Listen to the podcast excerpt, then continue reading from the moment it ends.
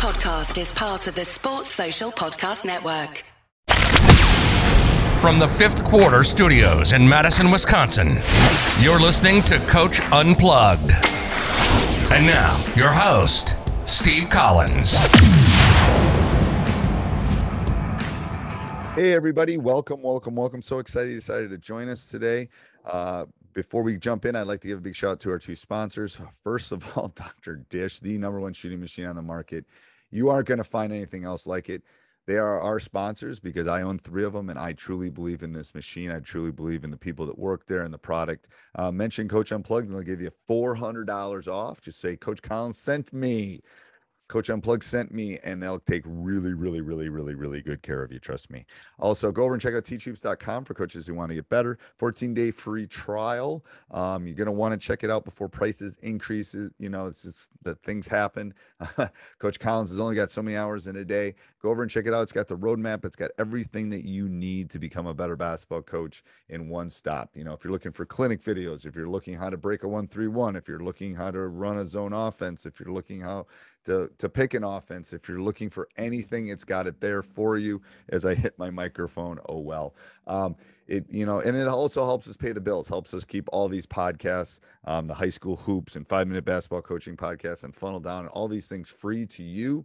Um, teachhoops.com is what pays the bills and keeps the lights on. So um, we'd love if you went over and check that out. And let's head off to the podcast. All right, welcome to Coach Unplugged episode. I have no idea I have lost track. We're in like the 700s, coach. So who knows when this will go up. So, Coach Moore, I'm going to have you introduce yourself. Um, I always do this with my with my podcast um, guests. So, Coach Moore is going to introduce himself. I want you to tell people kind of your basketball journey and then kind of where you are right now. And you could you could throw in what we were talking about before we came on air about how your season ended too. We could end with that, I guess. But um, just kind of give give people that are listening, you know, on the commute because people are commuting again, um, which is funny because my podcast. I'm a, I'm a stats teacher. My podcast March 13th were fine, but then by April they took a little dip because everyone everyone was at home and no one was commuting anymore. So now that everyone's commuting again, it's starting to go back up uh, to to where it was. So um, if you could just do that, that'd be great. Just kind of give everyone kind of a little background of, of your coaching and playing resume. Thanks. All right, so I started basketball as a little kid. My dad was a high school coach. So I, you know, we were in a tiny little town called Winchester, Illinois, and uh, Central Illinois. The varsity boys gym was actually in the grade school, so I would get done with school. Really? My mom taught in the school, and I would walk. You know, I'd walk down to practice and be there every day that's one of the things these schools that have taken away coaches kids being able to be in the gym which i've heard of that drives me nuts well how does that what do you mean be in the gym i think there's some schools now that like they try to like reduce the number of kids that like so your yeah. kid can't be in there and but i grew up in the gym yeah. you know i was lucky my dad had a team in 19 the 85 86 team go to the state tournament my brother-in-law um, was the best player on the team he uh I was in kindergarten, I think. Yeah, I was in kindergarten that year. So I got to take the day off of school. I grew up, you know, a basketball junkie from that point on. Right. That's, I I was a marginal player and on a marginal team, you know, that but I think a lot of times those are the best or a lot of the best coaches had average or below average careers. Right. I think it helped me understand why people don't get it or why people can't, you know, perform certain things um, I went to college just to be a student. You know, actually, I don't think anybody ever thought I was going to graduate college, so it was a, it was a plus. I made it through college. The um, but uh, I went to Western Illinois. Really did nothing with basketball for four years, and you know, moved up to the Chicagoland area after college. And I actually was a seventh and eighth grade girls basketball coach for one year. Begged my way onto a uh, a staff of the local high school and just kept working and working, studying the game all the time. You know, I had Christmas tournaments. There was a really big Christmas tournament around, and I would every year I would be at all those. I would try to watch as many of the good teams, good coaches I could, and you know, then I switched jobs again, and was a sophomore basketball coach, you know, grinding it out. I think my first year as a high school coach, I was the freshman head coach, the sophomore head coach, and the varsity assistant. It was a small school, so I had like 90 games in one year. That's but, but I'm telling you though, it's a law of large numbers. You need to practice. Yeah, you know? absolutely. And you know, kind of moved around assistant jobs, and then uh, like five people turned down this head coaching job at Plano, Illinois, and I, you know, I was younger and pro- and I took a major risk. I think I took like a ten thousand dollar pay cut to be a varsity basketball coach. Um, and it worked out. You know, I we had a really athletic team that you know could play different than everybody else in our area, and you know I just kept studying the game. You know, that my friends would be like, "Oh, we're gonna go out after the game," and I was like, "Oh, I've got to go home." And at that watch time, film. I had to download the film onto the computer to be able to watch it. Well, maybe break it down on YouTube. Right. I think that was what I was doing until maybe my last year there, and we had a lot of success and you know we i got it i wanted to go to a bigger school i moved into a school called, called hinsdale south which is where i'm cu- currently at we were one of the smallest schools in 4a which is the largest class in the state of illinois we're now in 3a which i thought was a great idea until the entire chicago catholic league went into 3a with us hoop dreams hoop dreams yeah hoop dreams so like last year we were the two seed, and we would have been by far the one seed in our if we had stayed in 4A. And right. uh, but you know, I've been this would be my eighth year at Hinsdale South, and you know, it's it's. uh Where is that located? It's a suburb. So we're, we're about two miles from Cook County, and we're okay. about 20 minutes from downtown Chicago. It's a uh, we only have 1500 kids in our school so we're about 500 kids smaller than anybody else in our conference okay but uh, we have a really good mixture of athletes, kids. You know, it's been we've had a lot of success. I've been really lucky. Hinsdale South's had three Division One players in the 50 years of the school. I've had all three of them. Oh wow! So, yeah. You know, and I, I wish I could tell you, you know, it was just because of my coaching uh, ability, but I was I've been lucky to have some talent. But we also have a program and a team where we have to be very adaptable like we play Proviso East, which is as athletic as anybody you're ever gonna see. Ever. I mean, it is a track meet. They their worst teams are almost harder to beat than their talented teams because right. they just attack you. Right. And then we have like a Morton High School that has eight thousand students in it, and you know that you can find a lot of talent out of eight thousand kids. That's right. And uh, but we've had to be very adaptable. I've had I had probably the most, I had the best five man one year. We played through him. We had a kid, Zion Griffin, that went to Iowa State. It was just kind of get out of Zion's way. Right. Now, this year was my best team, and it was by it was a team where we could kill you from the three point line. We shot 41% from three as a team and it was can we pass the ball we had four guys that could shoot knock it down and a five man that was really athletic but he wasn't going to really post up so like every year our team has had to change and be very adaptable and i think dive into that me. dive into that change a little bit. What what what does that mean to you? So like we take our summer basketball instead of installing offense we have some basic things that we know we're going to do no matter what but we're evaluating like can can these where where are we going to be best with this group of kids? You know can this guy really can this guy help us on a friday night in a gym with 2000 people or is he a year away?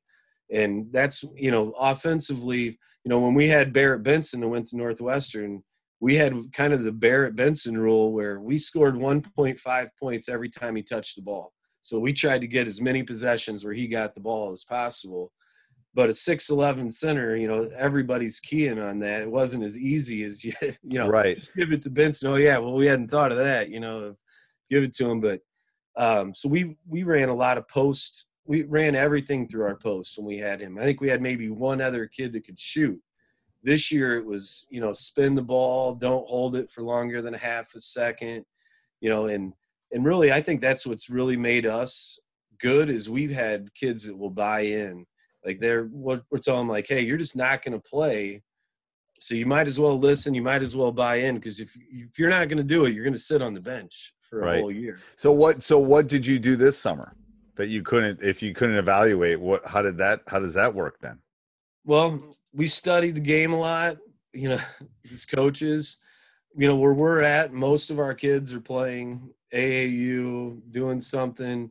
You know, one of my freshman coaches a kid that played for me a couple years ago. He would send me, you know, updates of yeah, they were at the park playing. They, this kid looked good. You know, that kid. You know, I've got two sophomores that started for me last year that have both grown about two inches Ooh, that's one, good. one, you know, set our school record as a sophomore for threes. I'm just dying to get in the gym with these guys. but Right. I uh, know. It's, uh, you know, it's tough. And, you know, we were talking before this, we had about the most heartbreaking finish you can have.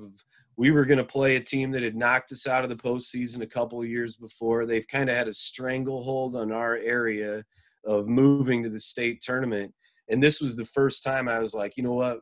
We are more talented than them. We can beat them. Now you never know. You know, maybe Right. we shot like 15% in the game, yeah. and but we didn't get to play the game. I was pulling in the parking lot the night they were going to allow fans, and you know it was going to be a sold out gym a half an hour before the game. We got to play a sectional in our gym, which was going to be a major advantage Right. and I get a phone call of, yeah, your game's been postponed today.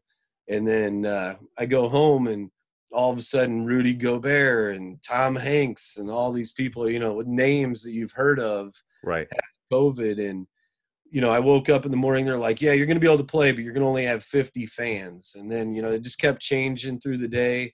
And unfortunately, a second time, I had to go tell a team that was dressed, ready to take the court, "Hey guys, your career is over." You know, and and it was How many seniors did you have?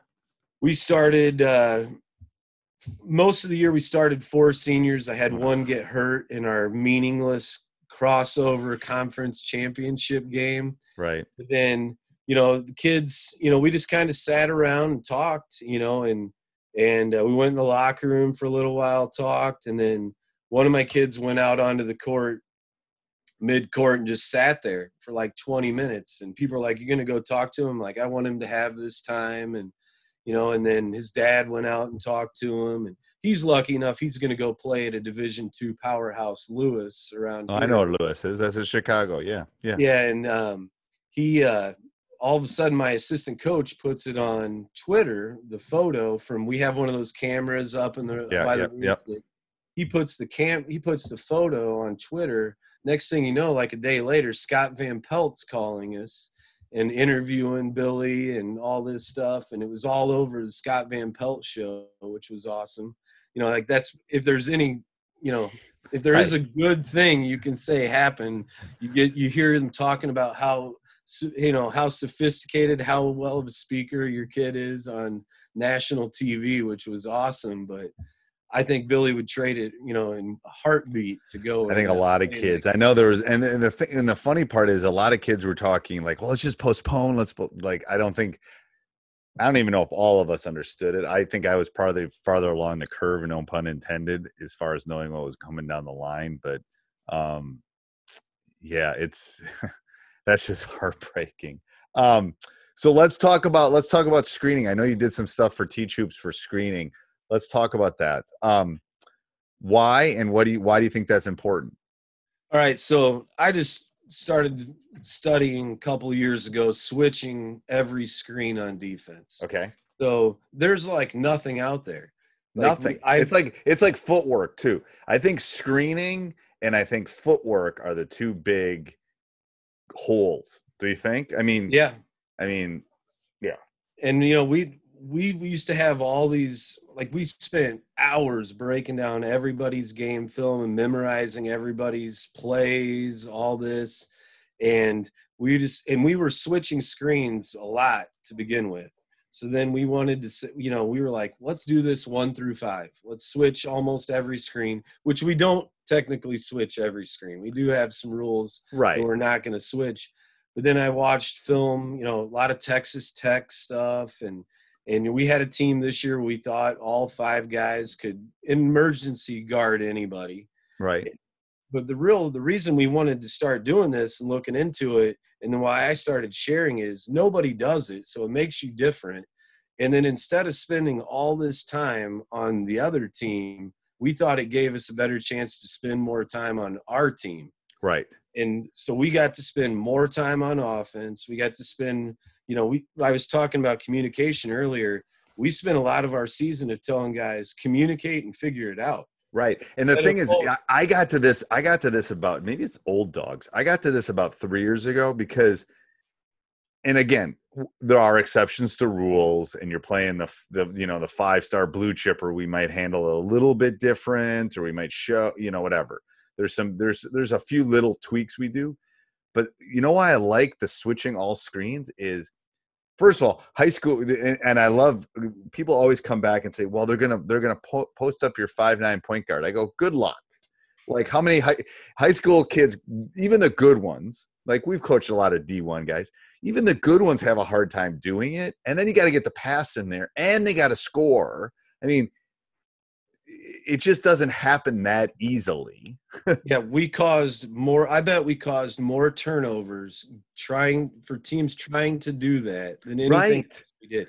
I had a five nine. I mean, he was quick. I mean, he was lightning quick, but he was tiny. Everybody else was pretty big that we had, and um, and everybody would try to post him up. Well, they can't feed the post. He's quick. We front everything in the post, and then my kids know what's coming because we do the same thing at all times. So they're trying to throw a lob pass versus ball pressure, and here comes one of my guys just steals it. Time and what after- I what I tell people too is the best passer to the post is probably the one getting posted up. yeah, and that's know, you know I know I know firsthand with having to have a post player touch the ball every time. I know how bad pass post passing is. you right? know. It's bad. So and what I so I like that from that aspect. I also like that there's no question about it. Like when you're watching film, like there's no doubt that what should have happened there. Like Yeah. you know, And you know, I did a whole. I think I did a 20 minute, you know, a video of what when you start to talk to coaches of why they don't switch every screen. All the yeah buts. Yeah, but they're gonna post your little guy. Yeah, they're gonna isolate your worst guy. Well, I go, well, okay, great. Now my good defenders are in help side. They're in help. right? You know, you just get that guy to say, hey, I'm going to make you at least take three dribbles to beat me. You know, that so my my five man this year was a six six athletic kid, and you do not have to have super athletes to do this by any means. But I'm like, okay, Aaron, you're not a great on ball defender versus a guard, but you just got to buy us some time so we can rotate. You know, and, and teams would do that. They'd all of a sudden say, well, you know, my five can play point guard too, and they'd try to play him at point guard. And three turnovers later in the first quarter, you know, we're already winning nine to two, and they've Right. gone to another strategy. Do you see do you see um people trying to change to adjust you a lot? So everybody, so we we tell the kids we're like, we're doing this. It disrupts their offense. So that way they normally score off a screen, that's not going to be open. So they're going to have to do something else, which is really hard for high school kids to do. It makes them basically they just start going isolation and just start throwing up crap. And you know, we shot. I think we shot 40 mid-range shots. I know you've, you're saying the mid-range is making a comeback. It is. Don't you think it is?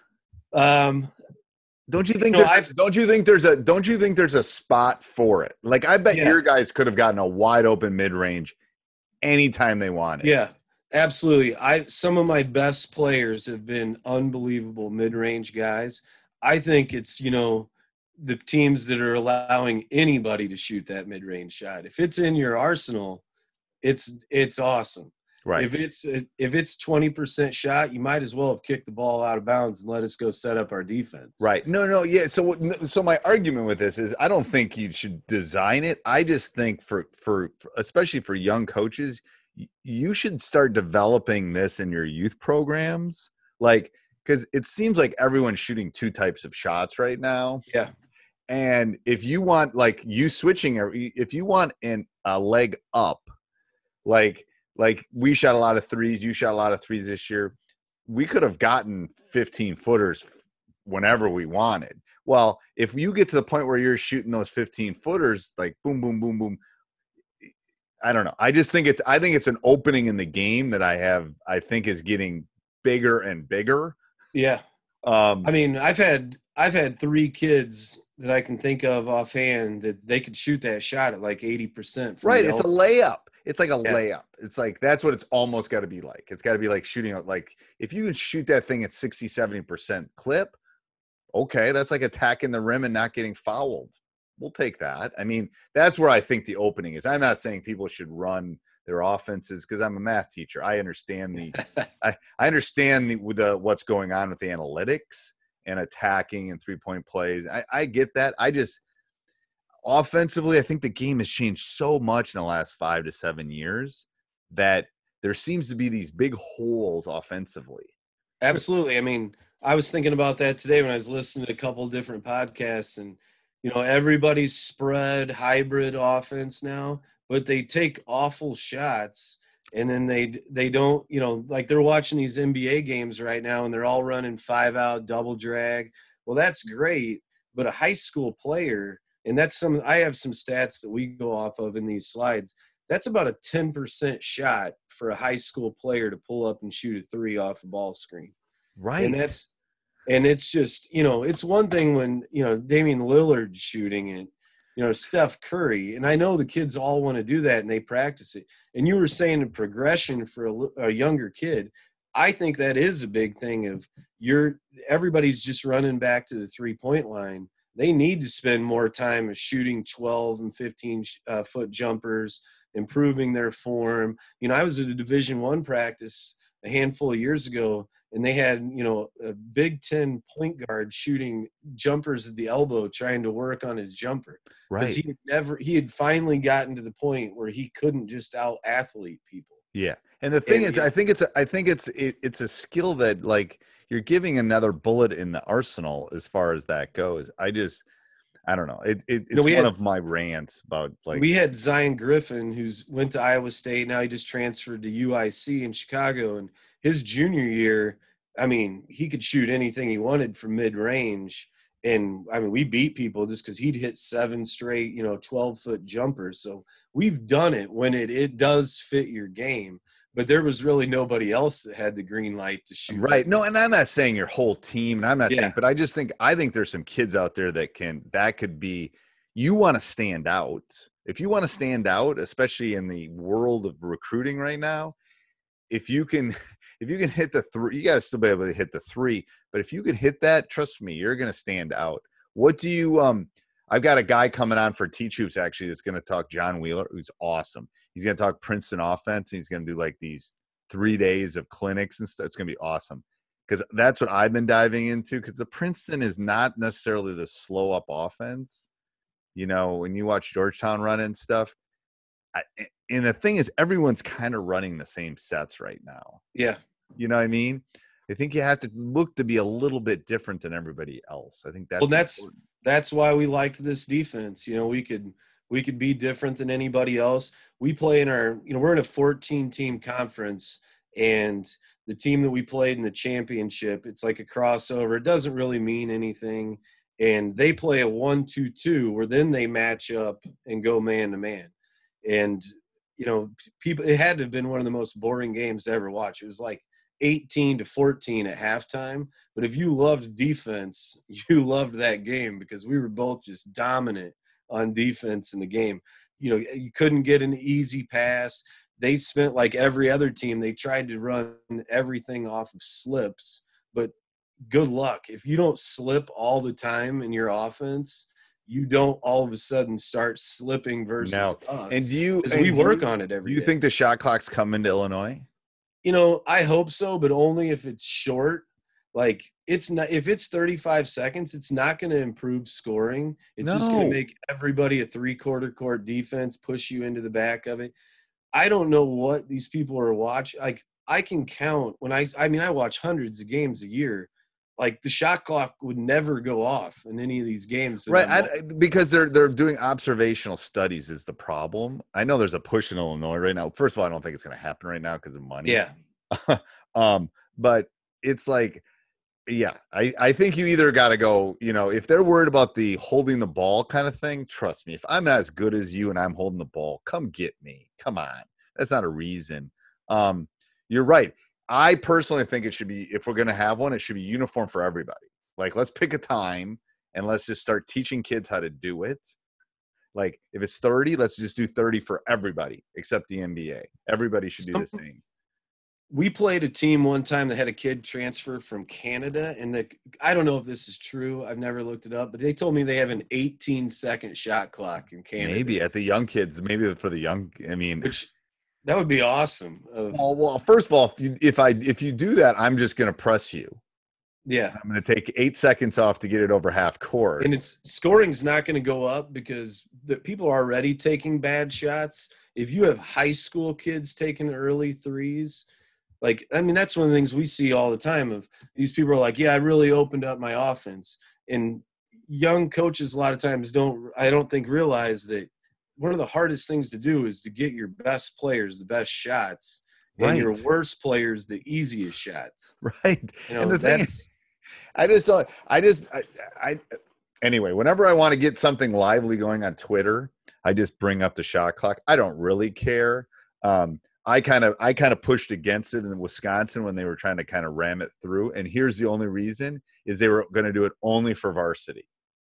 And I said, so when I teach calculus, we're only going to teach them this in calculus, but we're not going to teach them down here in algebra. I said, I don't have a problem with shot clock, but then we got to do it everywhere. Like, so you're telling me my AAA and my AA and my single A teams don't get to work on it? But then when they become varsity players, they get to. I mean, that's the dumbest thing. That's why I was against it in yeah. Wisconsin. It was like, if we're gonna do it, let's do it.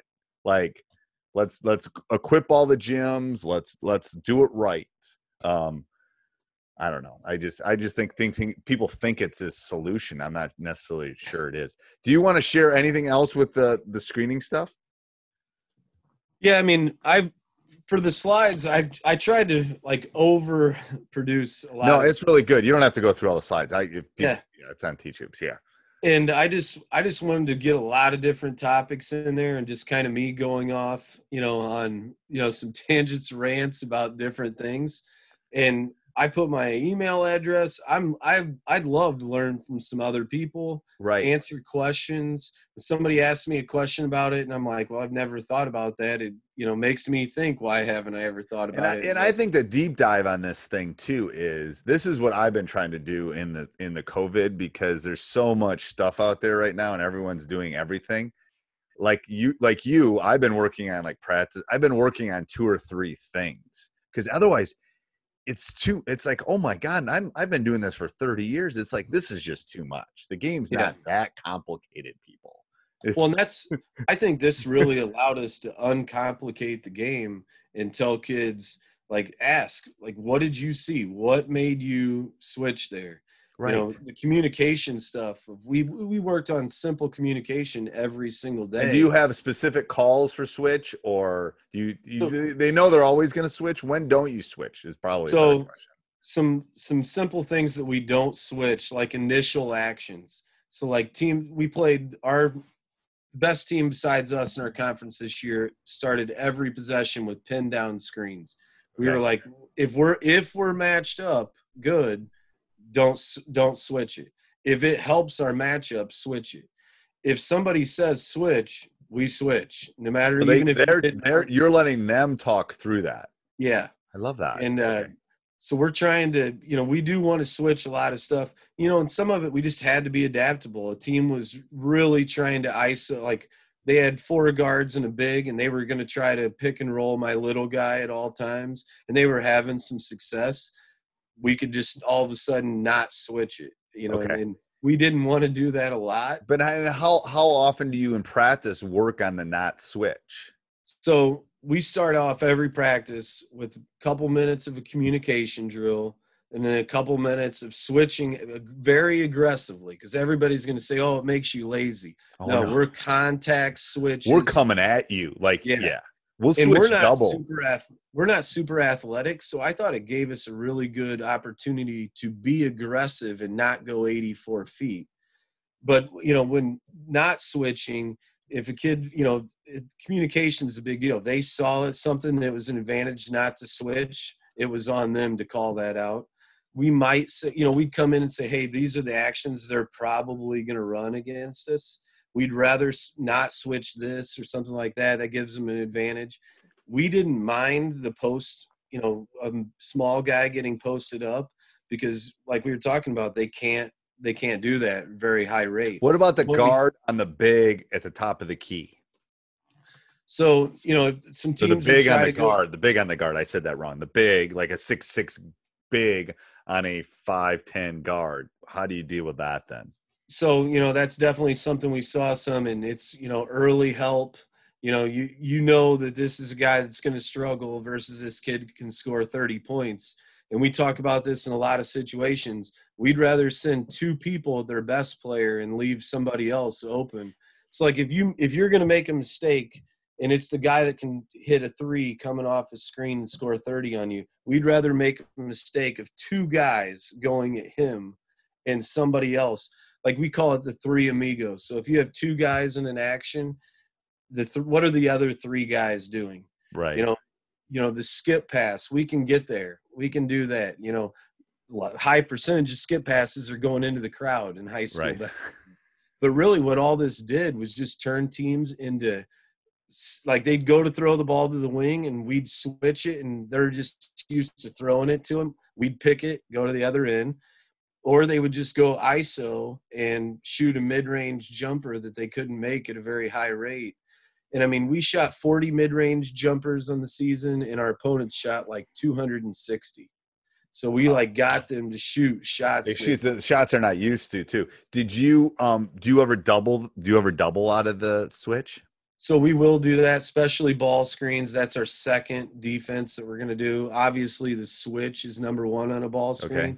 We'll double that. If if we've got a kid that can beat us, you know, it's a tight game, and you know who's getting the ball. We talk about that. Good good position to double. Yeah, I like I like doubling the ball screen, and the reason why is now now we're not talking about the five ten percenter kid that has the ball in his hands. We're talking about the rest of them, but they it's hard for them to get the ball out of that and then score. Like that's a hard pass. You know, we a couple of years ago we were playing a team that had a really good ball screen action that we just didn't think we could stop. And our game plan to start the game, we were not a good doubling team. We're just going to fire double hard. Right. The first 3 possessions. If it doesn't work, excuse me, if it doesn't work, you know, they're going to score. Right. They threw the ball away three times, quit running that play, and we were only going to do it three times the whole right. game. And it just totally, you know, it worked. And, you know, it, uh, I think there's a lot to that. If you can double a ball screen, one of the things I have in there is one that I'm studying and working on. So you come, they come off the ball screen, and we just try turning them back to the guy that was guarding him, kind of like how you turn a dribble handoff back to I him. like that, yeah. And just turning him right back, and here comes that guy that was guarding him, and he's maybe trying to throw it to the roll guy or something, and now we have a double team coming right into his face.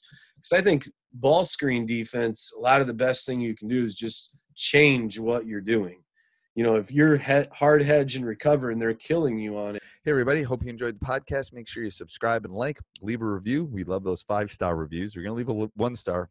You can skip to the next podcast. Also, go over and check out teachhoops.com for coaches who want to get better.